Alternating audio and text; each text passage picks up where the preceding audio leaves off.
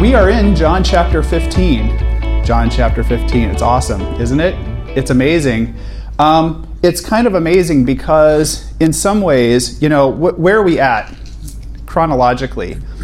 We are at the basically the end of the Last Supper. What is the Last Supper? It's the last Passover meal that Jesus had with his followers. Okay, so the last, and I'm going to do I'm going to do a Lily air quote here. Passover meal. Why do I put this in quotes? It's a good one. Were there many meals? Mm, kind of. There, you know. Day before the Passover? Yeah. So if the if the chronology of the New Testament is accurate, and we think it is, this is the night before the Passover meal would have been eaten. But the way that the gospel writers write about what ha- takes place on that night is very apparent that it was treated as a Passover meal. Why was it treated as a Passover meal if it wasn't the Passover night?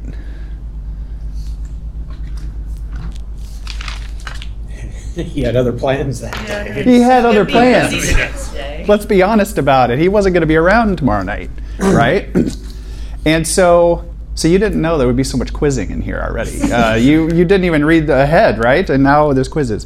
Um, this is the last Passover meal that Jesus would eat with his disciples. The last meal he would eat with his disciples, and he has already gone through the whole process of eating the meal. And one very key important event has happened, kind of right in the middle of it all. Jesus announces very clearly that one of his disciples, his 12 disciples, will betray him. And the room explodes. Well, who? Is it me? Am I, you know, is it you? No one's really sure. And that's a clue, too, of how secret Judas went about doing what he was doing. No one had any idea that Judas was going to do it. Suddenly, Judas is kind of outed by Jesus himself as the traitor. And Jesus basically says, I know what you're going to do, so just go do it. And Judas bolts from the dinner. Following that, Jesus has one of the most intimate and remarkable discourses with his 11 remaining disciples that you have in the entire New Testament, that you have in the entire Gospels. and he's, he's just basically unloading onto them all of this amazing stuff, okay? All of this amazing content. And so he's right in the middle of this as we pick up in John chapter 15. So I would like to ask for a volunteer, please, to read verse 1 through 17. Who would like to do that for me? I'll do it. Can I, can I just mention one Yes. thing that I've, since we read that chapter in Judas, you know, he says, God, uh, Jesus says, "You're, it's going to be you, so just go." Mm-hmm. And I don't think we mentioned it, but isn't it amazing how God will use even the nastiest, worst people that we can think mm-hmm. of to fulfill His purpose for me? I mean, we, it just, I don't know. Bill is. I love it. What's that mean to you, Ken? That I,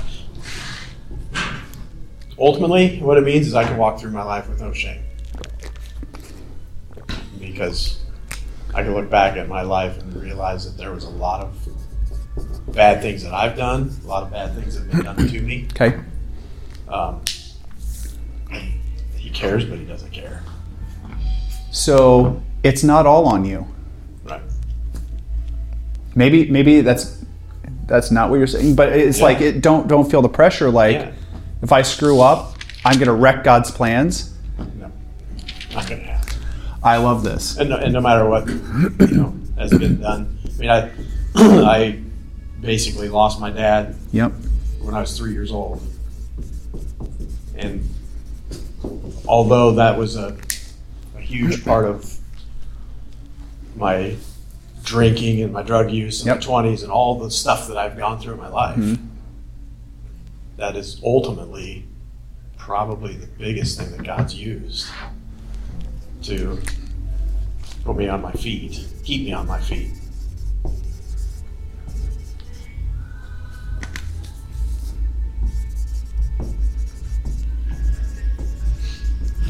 This is huge this is really huge, and I'm so glad you mentioned this. God can use our failures to further the kingdom. This is very different message from what you may even gotten growing up in Sunday school. Oh, not our Sunday school, of course. It was much better. you screw up and you're wrecking everything, right? That's the message. If you screw up, A, God's going to punish you because you're evil.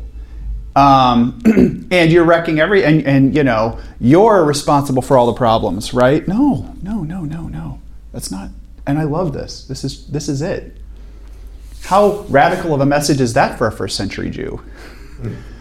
Or Pharisee specifically? Completely contradictory of what they were trying to live out.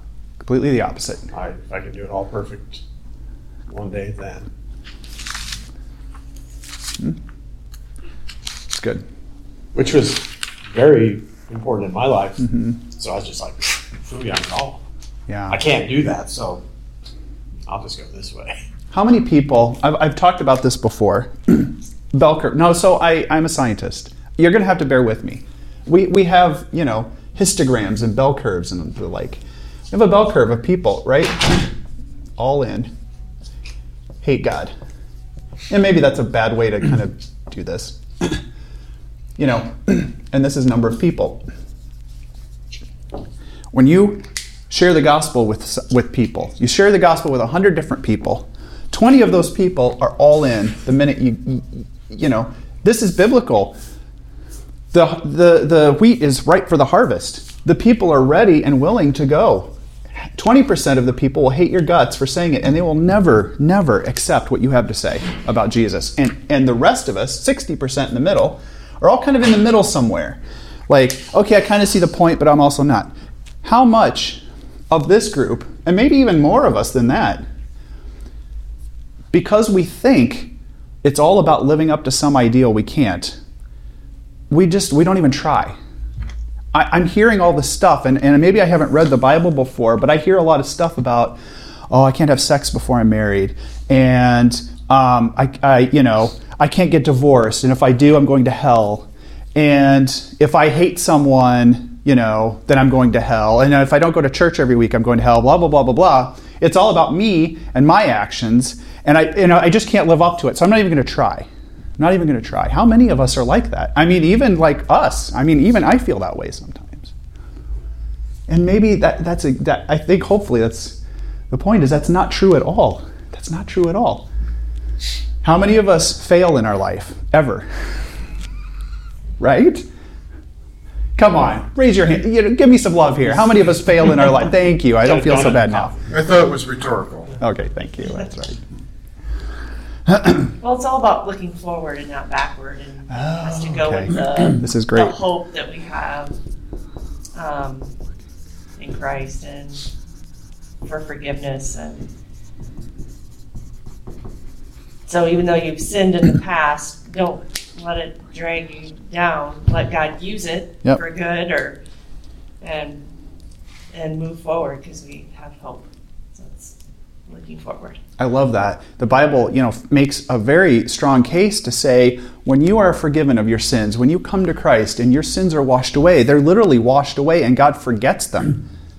Who is reminding you of your past if you're a Christian? Me and the end. Oh, I'm so glad you said it that way. That's so true. The enemy reminds you of your past. Yeah. And we call him Satan or the devil. we. We also. And, and maybe some other people. Yeah, and, and through them, you know, yeah, yeah. exactly. Right. Oh, this is so good. We we remind ourselves of our past, right? and maybe not directly. You know, we hear somebody say something about, like you just said, divorce. You know, Mhm. you're going to hell if you get divorced. Yeah. That I mean, that can directly impact how I feel about it. I, I have to fight that. Mhm. That's a that's a, a battle for me. Is Mhm. is man, I failed. You know, but I've seen God. I, I've I fell in love more with God and trust Him more Mhm. after that than I ever did before. I love it. And I'm, I'm- talk- and I'm talking about today. Okay. You know, I'm going to make a I'm going to make a, a bold uh, prediction here. It seems as though scientifically time travel is not possible, meaning time travel to the past. Time travel to the future seems possible through what's basically Einstein's theory of, of relativity, meaning if you were to travel near the speed of light, time for you slows while it speeds up for everyone else. Long story short is it does seem possible, and this is this has been proven through scientific testing, that um, you can go into the future. So in a, in a kind of way, you can travel into the future. There seems to be no way possible to go into the past. I feel like God has has on purpose not allowed that. He has not given us the ability to build time machines, to go back and fix things. And because of that, we have no control over the past. I'm sorry, but I think this is an important thing. Maybe this isn't. If God had given you the ability to go back and fix your problems of the past, then you are on the hook for it. Okay, you have a time machine, Ken. You can go back and fix that. But He has specifically prevented it. And because of that, you have no control. Yes, you did it in the past. I can't fix what I've done. I can't change it. I can't change other people in the past. So, thus, I totally believe that, that what Angela just said is so right. Use it to learn, but don't, don't think you're condemned. If you truly believe that Jesus is who he says he is, and you accept his forgiveness, you are off the hook. You're off the hook for everything. For everything. If you look at David's life, oh my gosh. I mean, and his, well, his published indiscretions, who knows what or what isn't written, but certainly the big one, kind of right in the middle. Yeah. I mean, he slayed Goliath. Yep. He, Yeah. the Lord used him to slay Goliath and, and rise up. And then he kind of, you know, was apart. And then now all of a sudden he's king. And then he gets the power. And he's he's a guy after God's own heart. Yeah. He commits adultery, Yeah. murder, but then he turns things around. And Yeah. so, you know, with him, there's there's the the rise and the fall and the redemption. Nice. Very good. This, we, this is the best conversation we've had before talking about the script that we've ever had. I love it. This is great. Let's go ahead and, you know. uh, I thought you were halfway through. I know, right? You're like, well, I thought you'd be done. But... Okay, go ahead, Laura. I am the true vine, my Father is the gardener.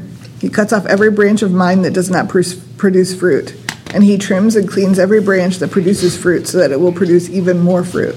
You are already clean because of the words I have spoken to you. Remain in me, and I will remain in you. A branch cannot produce fruit alone, but must remain in the vine. In the same way, you cannot produce fruit alone, but you must remain in me.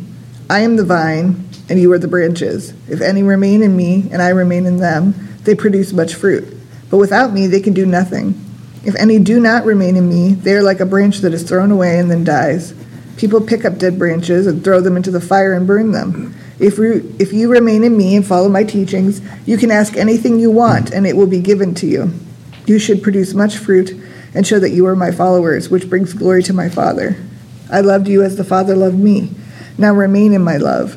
I have obeyed my Father's commands, and I remain in his love. In the same way, if you obey my commands, you will remain in my love. I have told you these things so you can have the same joy that I have, and so that your joy will be the fullest possible joy. This is my command love each other as I have loved you.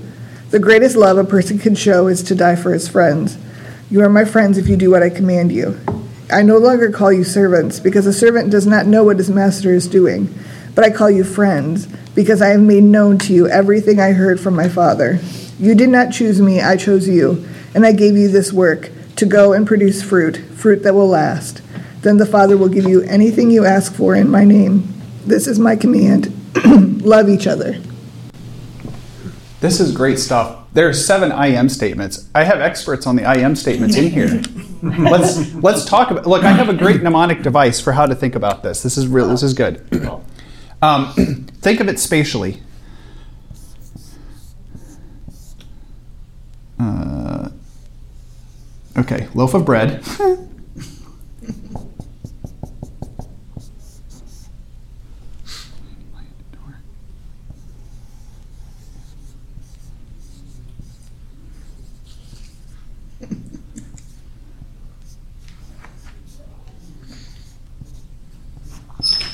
Laura, did you teach? You didn't bring this up during our Bible study. I did not know about this until One, just two, this minute. three, four, five. This was hidden from me. six. You may. Way. Okay. One, two, three, four, five, six, seven. I am the bread of life. I am the light of the world. I am the door or gate. I am the vine. I am the shepherd, the good shepherd. I am the resurrection and the life. I am the way, the truth, and the life. Seven I am statements. Good morning. Morning. Very powerful. Where Jesus is trying to explain a physical look, he spends a lot of time trying to explain things both figuratively so that humans are very creative and they understand scenarios so that we can understand. And he tries to explain things very concretely because we're all very concrete learners. He's trying to explain who he is, right? Now, if he were to just say it, you know, you're like, why don't you just tell us who you are? Well, the problem is when he when he tells you, you don't get it, right? We don't get it. You did a very small picture that. Yeah. Because every way that we could describe it, and look, it took seven I am statements just to describe Jesus. Every every way you describe something is, is not adequate. And people can take it different ways. So he tries to explain them in ways that the most people will understand. I am the bread of life. Bread makes you live. You have to eat. It sustains you. It sustains He you. could say, I sustain you, but when he says bread, everyone there ate bread every single day to stay alive. What do you mean So, like, sustain me? That doesn't mean anything. But bread, I understand bread. I have to eat or I'm going to die. I am the light of the world. Light, knowledge, and to a Greek, this would mean everything. I understand now. I can see. It's all made apparent, etc., etc., etc. Today he's talking about that he is the vine. He is the true vine. And my father is the gardener. And we talked about this last week. Oh, the sciencey stuff of plant science, right? If uh, if you have a vine or you know some kind of living tree, right? Um, uh, you know this is this is not uh, you know poison ivy. is, you know, you have a vine, you have branches, and and each one of these branches produces fruit. You hope it produces fruit. Now, now producing fruit is the evidence that the vine is happy and it's growing and thriving. And, and a lot of people come to me and say, Brian, how can I make my plants grow faster? I'm like, give it what it needs. Give it light, give it water, give it good soil, give it tender love and care. Oh, but isn't there like a chemical I could give it, or isn't there a hormone? Well, yes, there are certain things that you can give to plants to cause certain physiological changes, and guess what? Usually that kills it because you're making it do something it doesn't want to do. Give it everything it needs, the bread, and it will and it will produce fruit, right? Now, what happens when you cut? Now, how many of us have ever pruned a tree or a shrub before? Okay. What happens when you prune that branch? What happens to the branch? Dies. It doesn't live? That's weird. It depends if you're pruning it back or you're pruning Ah. it off. Okay. Well, I mean, what happens for anything of- you prune? A Two pr- to prune. of pruning. Yeah. Either you're cutting it off Yeah. For the good I of the whole for I the see good of the whole plant, or you're pruning it back for the good of that branch. Very So good. So there's two there's two ways to look at it. For the thing that got pruned, you know, the, the piece that gets pruned, it dies. That's it. It's gone, right? The thing that's left, to your point, Steve, is that the point is that you've tried to make this healthier. Now, we've the analogy here is fruit trees, right? Um, we had some some guests from California last week, and and they live in the agricultural Central Valley of California, and they know very well that you don't just plant a, a grove of fruit trees or nut trees or, or olive trees and you just expect them to grow without any kind of care. You have to prune them. Why? Because in nature, a natural fruit producing tree will try its hardest to produce as many fruit as it possibly can every two to three years because that's its reproductive mechanism. The point of fruit production for a plant is to reproduce, not to feed humans. I know this surprises you. And often, what will happen is when it puts all of its energy into fruit production, what does that do for plant defenses and for growth and for health? It can weaken it severely. This is why most fruit trees only live for, you know, 10, 20, 30 years because it's putting all of its energy into reproduction. Now, in nature, it works because then animals come along, birds come along, they eat the fruit, they spread the seeds, and the plant reproduces, and now there's all these offspring. we don't want that. We don't want that in fruit production because what happens is it makes a million tiny, gross little fruits. that usually ends up weakening the, the tree significantly, so the fruit that it produces is not very good, and the tree dies because it tries too hard or it becomes very susceptible to pests and infections. So in agriculture, we have learned you prune it. You you take this tree that looks terribly awful, like you know all these branches and they're producing all these tiny little crappy fruit, and you prune a whole bunch of it away, and then you make this beautiful thing, and it's got much fewer branches, but the fruit it does produce is wonderful. The fruit is much larger, right?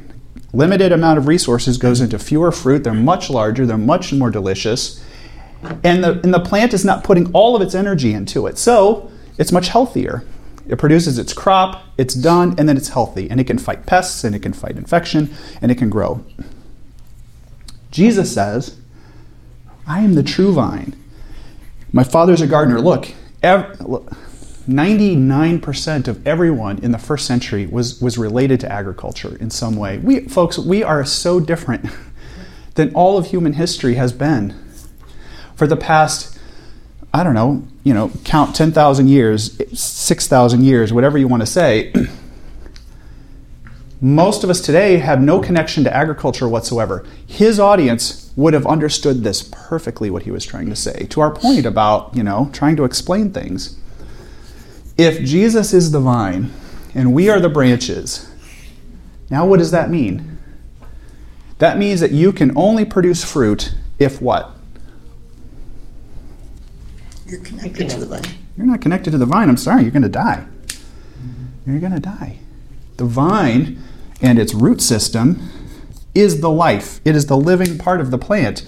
You know, um, you cut off a branch, you cut off some tissue, and it's dead. It's disconnected from the whole. It dies. It doesn't produce any fruit. Now, we can choose to prune ourselves off by rejecting God and His Word.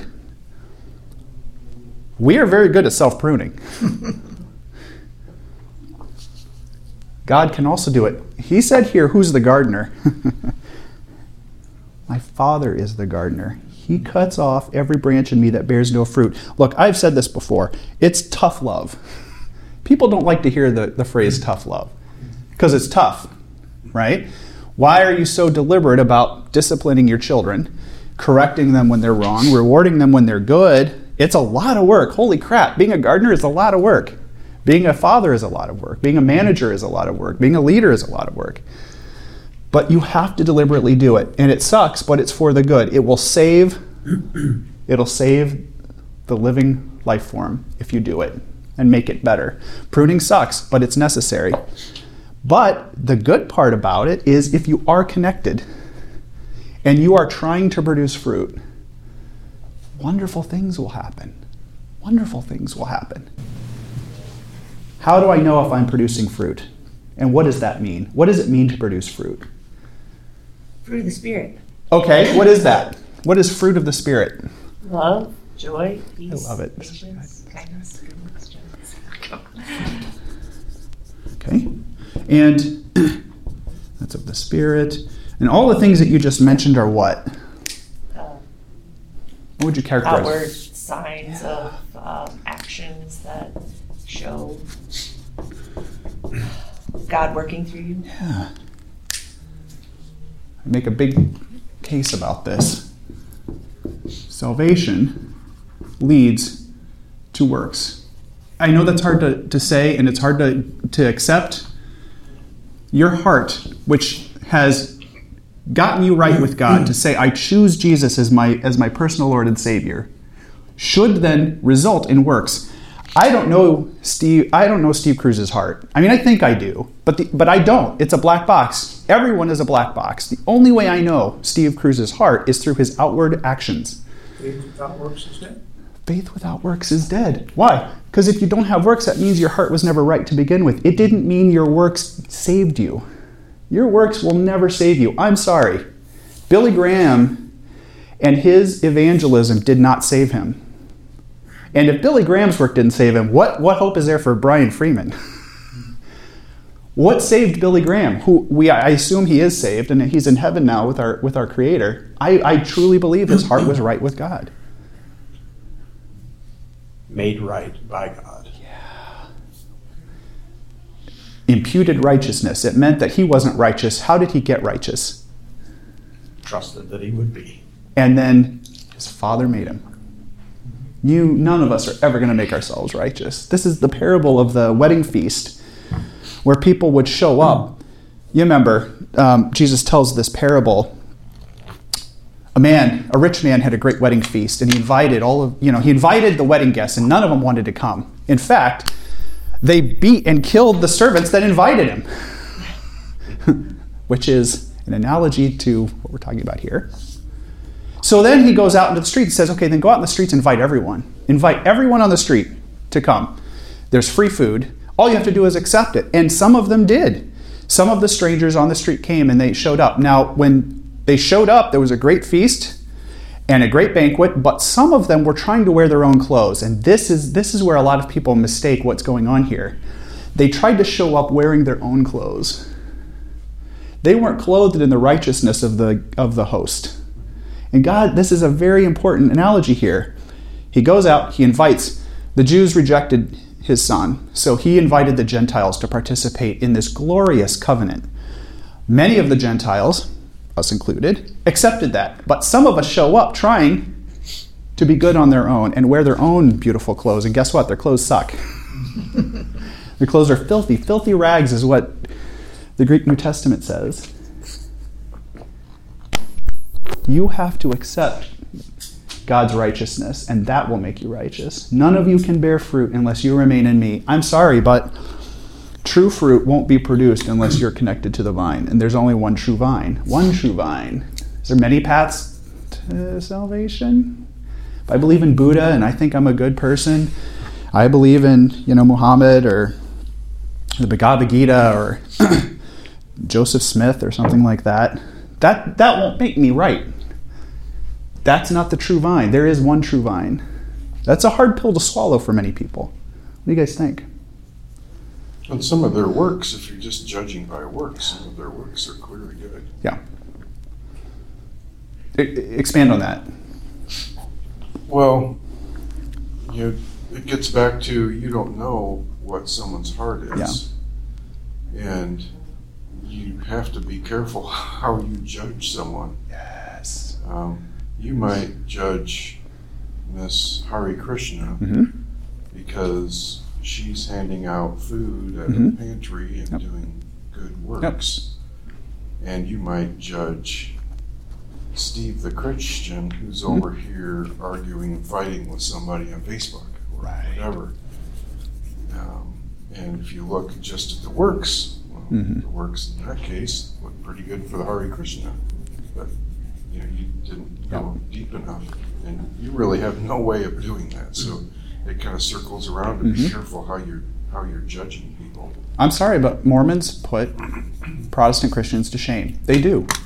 They work. They work very hard to spread their their version of the gospel. They passionately commit themselves to two years of missionary work as young people. Willingly, they are willing to do it. They are passionate about it. Look, I'm sorry if you've ever talked to a Mormon, they're passionate about it. And and yes, to some degree it's shame and there is this whole thing about their community expects it and if they don't they're cut off from and ostracized from their community. I get that.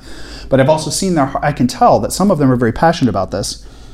Um, you can't. I think I agree with you, Steve. You can't just use certain things like that. What about this? If you remain in me, and my words remain in you, ask whatever you wish, and it will be given to you. Okay, this is a good one. This goes down a path, right? I prayed for a mini bike so often when I was a kid. I Yes. never got it. Yes, this is it. I'm so. That's a great example. Now you have a Harley, and it and it sits with dust in the garage. It's not- I don't have it anymore. Oh, you got okay. Okay, Oh, sorry. yeah, he. That was a bad. Yeah, what'd you do? What, okay, let's tell the whole story. No, no, no, no. sorry. So he was pruned. Yeah. That's awesome. That's good. That's good. She's got her shears. Um, Again, using others. Yeah. No matter what. I want to use this example. This is a great example. How many Christians or even non Christians have said, Look, I've heard, ask and it will be given, seek and you will find, knock and the door will be open. And you interpret that on its own, by itself, with no other reference as, Well, God will give it to me if I ask Him. Dear God, if you love me, you'll come down and you'll appear as an angel in front of me and tell me that you're real. Dear God, I want a bike, right? Dear God, I want to raise. Dear God, I want to have children. Dear God, I want to have a I want to have a promotion. Dear God, I really wish my neighbor would leave. what is now I'm going to tell you this is the danger of taking a single phrase in the Bible out of context. And you know what? God is pretty smart. He knows how we how we think. So he literally gave us in the very next sentence a qualifier for how we know what to ask for. He didn't even make it hard. He's like if you just keep reading, Brian, you'll read. This is what? This is verse 8. This is what? The Father has to be glorified. Folks, the only reason God answers prayer, it's not the only reason, it's the number one reason, but it's a big one, is that He will respond to glorify Himself. That the actions that He gives are meant to glorify God. That's it. And, and literally, it really is kind of it, because, first of all, according to the New Testament, it seems as though God never answered miracles in private that at least the miracles of Jesus were always public. And of course, they're public because we know about it 2,000 years later, but you could argue that it seems as though the pattern is every time Jesus did some miracle, either he healed the blind, or he, or he, he healed the crippled, or the deaf could hear, or the mute could talk, or the dead were raised, it was a huge public event. At least more than one person knew about it. Now, I think that's not an accident. I think that's not an accident. I think the sole reason why, and look, God loves you. Obviously, He loves you because He sent His only Son to die for you. I mean, that's, you know, how many people have done that for you in, in the real world? Um, obviously, God is compassionate. And the New Testament says Jesus had compassion or pity on people and took, took pity on them. He loved them. But the reason that He, why doesn't He just snap His fingers and everyone on earth is healed? Why doesn't he just say there's no more hmm. suffering in the world? Why? Because he makes a very specific point to say the reason I'm doing this is to, to make and glorify my Father. Asking whatever you want. You are free to ask whatever you want. but I have come to learn, and I am not perfect by any means, but I have come to learn over the years that if I'm going to ask for something, I have to ask myself, well, how will God be glorified if I get this? Let's say he does answer my prayer. How does that glorify God? And if I can't find a good way that's not made up, if I win the lottery, God, Don't ask. don't ask. There's no point. And then you have to ask yourself, Ken, why am I asking for it? Is it for me or is it for him? Is it me or for him? What do you guys think about that? Is that is I mean, I could be wrong. You tell me. That's my opinion. I think we need to learn to glorify God with what we have. Ah. Okay. Gifts we have. the Very good. Resources we mm-hmm. have. Yeah, you pray for a million dollars. Look at, look at all the great work that I could do for the Lord if I had a mm-hmm. million dollars. Mm-hmm. He says, well, okay, you might get that someday. It sounds like a parable, Tim. Pardon? This is That good. kind of sounds like a parable, Tim. Does it sound like a parable? There's something- there's something to teach I us. think there might be something. That's good. I like that. I like like the beginning of the verse seven. He's like, "If you remain in me and follow my teachings, Ah. you can ask for anything you want, and we give it to you." Here we And go. I feel like if we're remaining with the vine, Jesus, you know, and we're following His teachings, then the heart for what we want is different. You know, we're not asking for like material things necessarily, or But don't we stop our feet and go, I am remaining in you. Look at me, I am, and we start to list the ways, right? Yeah. I mean, my dad had this like a truly evil boss for years and Yep. years, and we prayed and prayed and prayed fervently for something to be in, to intervene, and eventually, like Hmm. it took like 10, 15, years, maybe 28 years even. I mean, it was a long, long time, but then God worked it out in a way that none of us had ever thought. you know, it, he, God gives you more than you ask or imagine. like it's truly true, and God can see the direction that things are growing. That's where we lack is vision. And we're praying for growth. Pray for growth. Pray for growth. Pray for growth. Lord, why aren't you giving us growth? well, because if you grew, you'd whack into this and it would chop off the whole vine. So I'm not going to let you grow. I'm going to prune you and keep pruning you. And you're going to spread out, and the growth that happens, you know, to your side is going to go up and, and be a blessing. This is an excellent analogy. I'm going to I'm going to draw upon again my my scientific background here. I'm going to, I'm going to make a, a very good case here. So, the digital revolution has has completely changed agriculture. In the past, to your your point about our myopic view of the world, no human can see all. We don't know all. We don't see all. We're not we're not God. because of that, and we're so limited in what we can see and do and, and understand it, it changes how we interpret and make decisions on earth. So if you're a gardener and you're walking through your, your fruit grove and you notice as you walk around the, the, the grove, some plants seem to be doing worse than others. Now you'll come up to a plant and you'll see, and this, this peach tree seems sick and weak and it's not putting on a lot of leaves and it's not putting on very many fruit and it seems to have a lot of rot and disease. And then you'll just kind of walk over here and, and kind of very slowly realize that the, the trees over here are much healthier, they're happier. You don't know what's going on. It's hard to see why. And so you might try a whole bunch of different things to try and fix it. The advent of satellite technology is now revolutionizing the way that we understand how agriculture works. Now, at our company, this is probably not a secret. We are starting to provide uh, digital tools for you know right. This is not, this is not a public disclosure, so don't worry. Uh, that we, we are providing services, digital services to farmers. This is a whole new thing. We used to in the past only provide the stuff that a farmer would use, like seeds or, or chemicals, but now we're trying to provide digital tools, which is knowledge. We can provide satellite images of a farmer's field, and we do a whole bunch of analytics on that to understand yield from space. And just through the optics that these satellites, or sometimes we can fly drones over your, your property and, and get that too, we can take pictures and in different wavelengths of light, we can see what's going on in the, in, in the field. We can understand plant health. And, and, you, it's amazing actually what you can see just in invisible and, and near infrared light, all the things you can know about a plant. You can see how fast it's growing. You can see how green it is. You can see how photosynthetically active it is. You can also measure other things like moisture.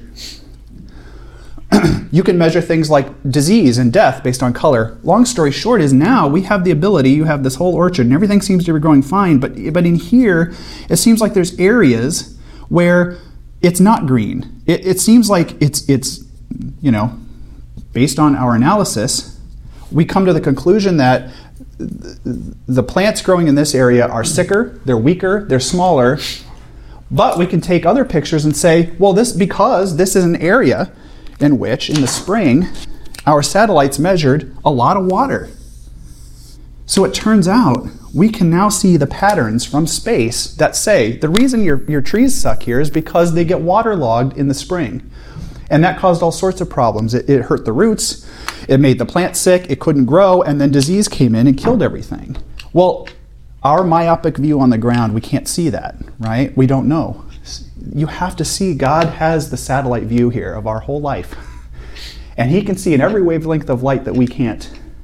He sees the patterns. I make the, the comment about the tapestry. We see the, the tapestry from the back and all of the threads that go every which way, and there's no there's chaos. It doesn't seem to make any sense, but he can see the reverse. He sees the pattern.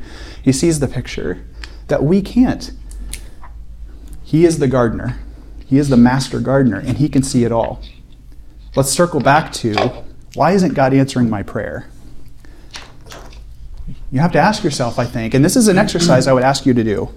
The next time you're, you're going to ask, uh, take a petition before God and ask Him for something, I want you to do this. I want you to ask, if God gives this to me, how is God glorified? And I can be a part of that. I mean, don't get me wrong. I could certainly tell the world, well, God answered my prayer, but sometimes that's not all of the answer. Sometimes by the thing that He does for you is part of the answer too about how He's glorified. Ask yourself this if God doesn't answer my prayer, how is He being glorified? And I'll use the example of, of that Laura did of her father and, and kind of the work situation he was in. I think sometimes God doesn't make our neighbor move or make us win the lottery so we leave our job or give us certain things because he is already being glorified through what we're already growing, going through or he will be glorified. Maybe your, your boss who is a complete a-hole to you needs to know jesus. And if he leaves He's not going to hear it because guess what, folks? A lot of people don't tell people about Jesus, even when they're Christians. They keep it to themselves or they don't act like they're Christians. Maybe it sucks for you for a while. Maybe your boss is a jerk. Well, you still have, if you have a boss, that means what? You have a job. I'm sorry. You are being blessed by having a job. You, you know? Yeah. Maybe God wants you to be an example to that person so that they come to know Jesus. And you know what, folks? I know it's tough to hear this. It might take 20 years. It might take 30 years. How many of you have known a friend or a loved one who has taken decades of prayer only to see the change later in life? And God bless you if you did see it. And I know examples from our own church where that has happened. Literally on the deathbed, you will see a revelation that they know, they finally figured out who Jesus is. I'm sorry, but you know, this whole argument that that atheists use, and it's an excuse. Well, I thought God was a vending machine, and if I can't just push this button every time and get a result, then God doesn't exist. no, that's not how it works. God is not a vending machine. But it, he is, it is true when he says, seek and you will find. If Yeah. you truly want to know who God is, he will reveal himself Yes. to you in a very real way. And it might not be how you think or are asking for. So maybe it isn't just about the thing you're asking for, it's to us understand God's purpose. If, if this is all about glorifying God and His purpose, then ask Him, What is your purpose? I do believe, and maybe naively so, He will hmm. answer you.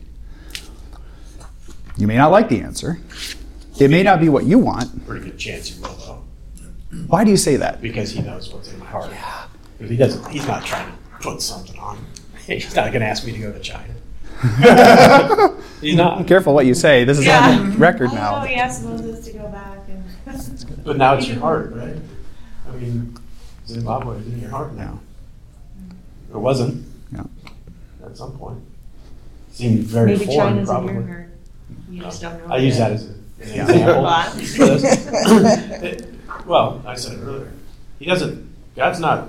Okay, I've just been holding my tongue here. But there's out, too brother. much. there's too much to talk about. When I read, and my father is the vine dresser, that takes all responsibility off of me. Ah. I don't have to change with what I can produce. He's doing it. And so, with a mindset of what does God want for me instead of what does He want from me, I get to trust Him. I get to feel His love for me because He's taken those bad parts away from me because He will, He wants me to develop all the better parts. Mhm. And you know, I think about uh, you know if I pray and ask God for courage, and then I have an, an opportunity to be courageous, and then I go, no, no, no, no, take that away. Take God, you know, handle this situation so I don't have to be courageous because that's hard work. Mhm. But I, but what I asked for was courage, and so He gives me this crappy situation that now I get a chance to learn to be courageous in. I should r- probably think about accepting that crappy situation in my life and recognize that man, he's just he's just given me more and given me more and given me more for uh, all the fruits of the spirit, the peace. You know, I mean, I grew up hearing that God was a God of discipline and God is a mm-hmm. God of order. Mm-hmm. And those two things were scary because I was mm-hmm. not a disciplined person and I was not an ordered person. But nobody ever told me why he is those things. I think about fiscal responsibility. If I, he wants me to be fiscally responsible. Why? Because he's just up there saying, come on, Ken, I gave you all this money and you need to take care of it. Or is he saying, once you are, the peace that comes with that, the ability. I mean, I, you guys showed up at the thing across the street a couple weeks ago with a bag of Super Balls, and that was the biggest. That was the biggest part of my day. I'm like, here, the most simple little thing, but it blessed all those kids over and over and over and over. I have I didn't think of a bag of super balls for these kids. I was like, eh, we got we gotta get ice and we gotta get a cooler. We got you know. But because of all that order and all that, everybody was handling what we needed to handle. Every kid got a little ball, and they're chasing them around. Running into traffic. Denise's idea. That's right. That's good. But that's what's great is that Yep. we're all different branches, right? And we all have That's, different that's it. um, talents, and God uses us all to make a beautiful tree, right? But you Yeah. can't make a beautiful tree with just one or two branches. They have to all. You just said you couldn't go to China. Brother, I, ca- I can't do old folks' homes. Now, don't get me wrong. I love old people. That's why I can't do it. It makes me cry. I am a man. And when I go into, I'm going to get teary now just thinking about it because I have had loved ones who have been in nursing homes and it makes me cry. It's very sad to me. Now, I realize that there's a lot of good that can happen there. My point is, I'm not that person. I am so blessed that there are people that will do nursing home ministries. I am very glad there are people who do China ministries, right? Um, you are absolutely right. God knows we're the body of Christ. What is the body? It's not made of one tissue and one cell type, right? He makes this analogy a lot. Some people are the arms, some are the legs, some teach, some preach. I liked what Ken was saying about we're the like we're a branch. Yeah. Like we think of ourselves as the gardener. I think. Yes. But God's the gardener. Like I think God, Jesus, in all of his I am statements, he keeps trying to like remind us, like Yeah. he's the shepherd. Mm. We're not the shepherd. We're just the sheep. We are And these we- dumb animals that Yeah. go around. You know what I mean? Like we are not. We like to elevate ourselves to levels that we are not. Mm-hmm. I think it gets back to what Yeah. Ken said in the very beginning. We tend to, in our hubris, put too much on ourselves. I'm responsible for my salvation. I can screw everything up. If I do something wrong, I'm wrecking the kingdom. And but I can also I also want to glorify myself. No, no, no. None of that is true. Everything that I just said is wrong. Right? You are the conduit. You are the conduit. There's a, a man walking through a like a bazaar over in India, and he saw a guy that had a big chunk of marble or something, and he was chipping away at it. He stood there and he watched him, and he started to recognize that he was carving an elephant Mm. out of this big chunk of marble. And he went up to the guy and he said, uh, "He goes, how do you make an elephant out of this big chunk of marble?" And he said, "I simply just take away the parts that aren't elephant." I love that. That's what God's doing. that. to us to reveal our original glory. hmm The intention in the garden was to walk with God, sin free, hmm and that's what He's doing to us. Not Love this. not lopping off these parts that we really want. hmm He's taking away everything that's not glory, hmm righteousness. And what does, what does Jesus say in verse 11? That my joy may be in you. You want his joy in us. That will make us full. I love that, Tim, because what does that say? It means, again, God is not here as some dictator punishing the human race that he regrets making and he just wants us to suffer. The whole point is to help us to have joy. Joy is a very nice thing. joy is not, you know, um, gosh, I'm glad I got, you know, two scoops of ice cream last night. That's not joy. Joy is I have people who love me. That's joy. Joy is my God loves me, and I'm going to be okay. That's joy. I heard the definition of joy is Jesus, others, yourself. Nice. I love that. I'm going to write that down. Jesus. Others. Yourself. When you pass on from this world, thank you for sharing that. When you pass on from this world, your, your gravestone, if you have a gravestone, and I know it's morbid to think of it at this point, your gravestone is not going to say, boy, he was a real a hole in that meeting on March 12th. he screwed up. He screwed that thing up, right? He screwed up that, uh, that job he was supposed to do at work really bad. No. What do tombstones have on them? What, is, what do tombstones and gravestones have on them if they say anything other than your name? They often say what? Your family, your children. your- Beloved Father, Son. What gives us great joy in life? Knowing that we are part of the family of Christ. Look around here, folks. Look, I'm serious. This is look at each other. You are looking at your brothers and sisters in Christ right now. They love you. They love you. I love you. Why? Because God wants us to show the same love. That's His commandment. This is my command love each other, just as I have loved you. I love you, Angela Cruz. I love you, Ken Hawkmouth. Why? Because I do. And also because this demonstrates Christ's love for us. That's awesome. That's awesome. Then he says how he loved us. He laid down his life. No greater love is that that you lay down your life for your friends. So not only love each other, but love you love each other so much that you lay down your life for each other.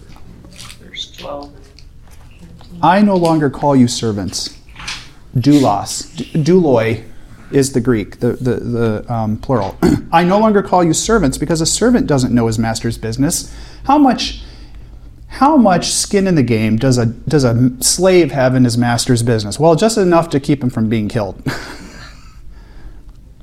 Instead, I have called you friends, philos, right? A couple chapters ago, he just called us children. and children, your children, your friends. Folks, this is completely different than any other religious structure in the first century. God's created, either accidentally or on purpose, man to serve them, and we bug the hell out of them. And they have never done anything close to sacrificing themselves to help us. They don't care about us. Jesus is making the point. You're right. They don't. I do. I am real. My Father is real. For everything I have learned from my Father, I have made known to you. How many people in the Bible does God call his friends? In the Old Testament, how many people did God call a friend of God or referred to as the friend of God? There's only two I could find. Yeah, it's like, like two or three, maybe. Just take a guess because you're probably right. Who do you think they are? David, Moses. Mm, that's funny you should say that because that's not a friend of God. Moses Abraham. and Abraham. Moses and Abraham, those are some pretty good guys. Lofty guys. Those are the only two in the Old Testament that God says, You are my friend. Now, Jesus is saying what? we all can be that. You just looked around at each other. You just looked around at the friends of, of Jesus. Guess what? That's a pretty lofty place to be. you have now entered the company of Moses and Abraham. How does that make you feel? Scared? Wonderful? I believe Jesus came in part to relieve God of a bad reputation. That, my friend, is an excellent. We should do that. This is a whole hour. We should talk about that. Is there still a bad reputation 2,000 years later? People still think like there was some Christian singer who just came out saying that he rejects God. You know, he Yeah. doesn't believe in God. And, Yep. um, he was like one of his things he said was that the Old Testament God is so different than the New Testament God. And, and I think when you actually read the Old Testament, you see that. I mean, God has so many different parts of Him. Just like humans are very complex too. Mm-hmm. We're not just like we're not completely evil or completely good or mm-hmm. completely funny or you know like there's just all these different things about you and God in the Old Testament. He is so patient. He shows His love through not destroying them and then totally like you know reject Him mm-hmm. over and over again. I mean, there are so many things that if you just actually read the Old Testament, you can see that God is the same in the new and the old. If you ask me, I'm just thinking How many of us-. I- How many of us, if you were to take a slice of your past when you were a teenager, the way your parents treated you were a teenager, and you compare it with now, how many of you would say you have a different relationship? I know I, I do. How many of you, when you were five, can say the relationship, if you were just to take a day in the life of your five year old self, if you can remember that, it's been a while for me, you can say, well, how did my parents treat me then? And if you're still blessed to have parents alive today, or they were alive, you know, as you became an adult, you can say they were different. Look, I'm, I'm telling you, I treat Lily far different now than I'm going to treat her when she's 20 or when she's 30, right? Right now, I'm all about rebuking and correcting and loving and helping and putting a lot in. And she might look at me some days and go, You hate me, right? And you're so mean to me, right? Won't even show her face. Shame, shame. But what happens when she's 30 and she has her own family? I'm not going to act the same. That's not what you do. The Old Testament God acted the way he did for a very good reason, right? He was trying to get the human race off the ground. Refuse to leave us with our sin. He's like, I'm going to fix this boat, whether you like it or not. Tough love. Today's lesson is tough love. How does he treat us today? He called you what? A friend. I'm, I'm not my kids' friends right now. I, I hope someday I am. Today he's your friend. You've grown up. The human race is growing up, and he's ready to treat us very differently. Saying, I've given you all of the words, I've sent you off into the world. I'm going on my cruise ship. Have a nice life, right? please, please come home for Christmas. It's not really like that. But I'm gonna literally give my daughter away today about five oh seven. and her life and your relationship will be similar and different after today. This is the last day of her being your baby. I'm done. That's awesome. It's awesome. That's awesome. It's awesome. It's so good. I love it. I love it, Ken. I'm scared to that's death of it, but it's so awesome. Yeah. Let's let's wrap up here because um, while this takes a little bit of a different turn here from what we've been saying, it's important. Um, because now what? Now what? Verse 18. Let's go all the way to. Um, let's go all the way to the end, which is 27. Who can read 18 to 27 for me? Sure. Thanks. If the world hates you, remember that it hated me first. The world would love you as one of its own if you belonged to it, but you are no longer part of the world. I chose you to come out of the world, so it hates you. Do you remember what I told you? A slave is not greater than the master. Since they persecuted me, naturally they will persecute you. And if they had listened to me, they would listen to you. They will do this all to you because of me, for they have rejected the one who sent me. They would not be guilty if I had not come and spoken to them, but now they have no excuse for their sin. Anyone who hates me also hates my Father. If I hadn't done such miracle, miraculous signs among them that no one else could do, they would not be guilty. But as it is, they have seen everything I did, yet they still hate me and my Father. This fulfills what is written in the Scriptures they hated me without cause. But I will send you the advocate, the Spirit of truth. He will come to you from the Father and will testify all about me. And you must also testify about me because you have been with me and from the beginning of my ministry.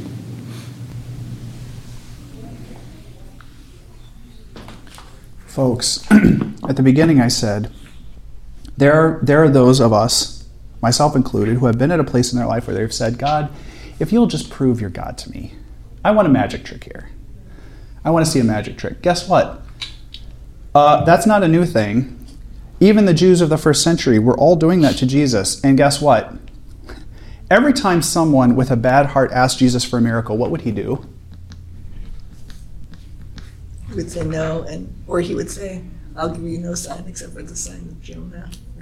He is not a magician, folks. He is not David Copperfield. He does not perform on cue. He is not a vending machine.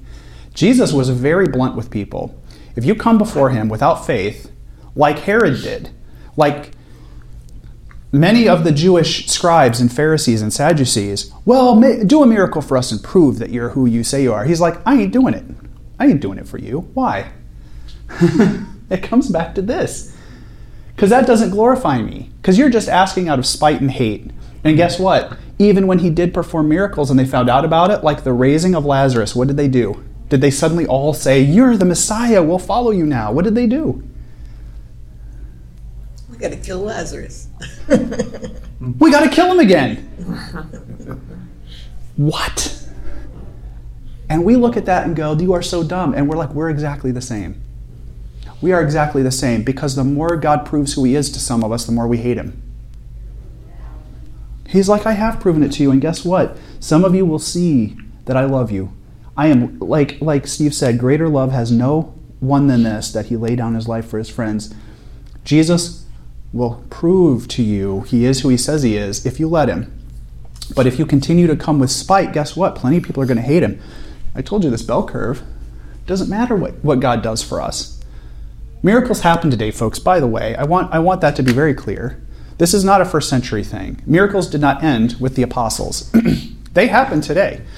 And, and you can call a miracle whatever you want. And I tend to, from a scientific point of view, say it is science un, undefined. I do believe God works within a certain set of rules and laws that he has established through creation of his universe. And there's plenty we don't understand, folks. And just because I can't understand how black holes work or what's in the center of the earth doesn't mean it doesn't exist. I truly believe both of those things exist. I just can't explain it. I can't explain quantum physics. That doesn't mean it's not real. I believe miracles happen today in which God intervenes in the natural universe and affects change. Affects people and it affects things. plenty of miracles happen today but people, there are people that will reject that. And, and, you know, this whole thing about right at the beginning, if the world hates you, keep in mind they hated me first. You're off the hook, Ken.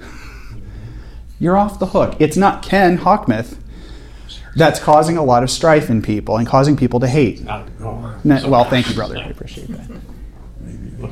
Good thing I can't go back. Good. Isn't that good? So, okay. Any final thoughts before we wrap up today? It was a great one. Was it was it as good as you thought it would be? Yeah. it's a lot. I mean, it's, It's a lot. don't don't lay this chapter down this week. Don't, It's like, is this like it always is? This is don't just intense, move on. man. I don't know. Don't just move on to 16 quite yet, because man, Isn't this a great point about what, read the Bible in a year? Yes, that's awesome. Read the Bible in a year. That's the 30,000, that's a satellite view. You got to get down into the orchard once in a while and look at things. Um, you know, Christ wraps this thing up. Yeah. Well, in this book, this chapter. Yeah. Talking about two different aspects of the Holy Spirit. Ah, yes. You know, the advocate. Yep. So an advocate is something different than what he also calls the Spirit of truth. So it's it's really two different facets of what, what's coming your way. Yep. That's awesome. We're going to talk more about this next week. Who is the Holy Spirit? What is He doing? And you've just you've just answered that. So, uh, isn't that great? A Spirit of truth, Counselor, an intercessor. Remember, um, uh, last week we talked about that the Greek word here means an um, advocate, like in a court of law. He will go and plead your case for you to the judge right? On your behalf.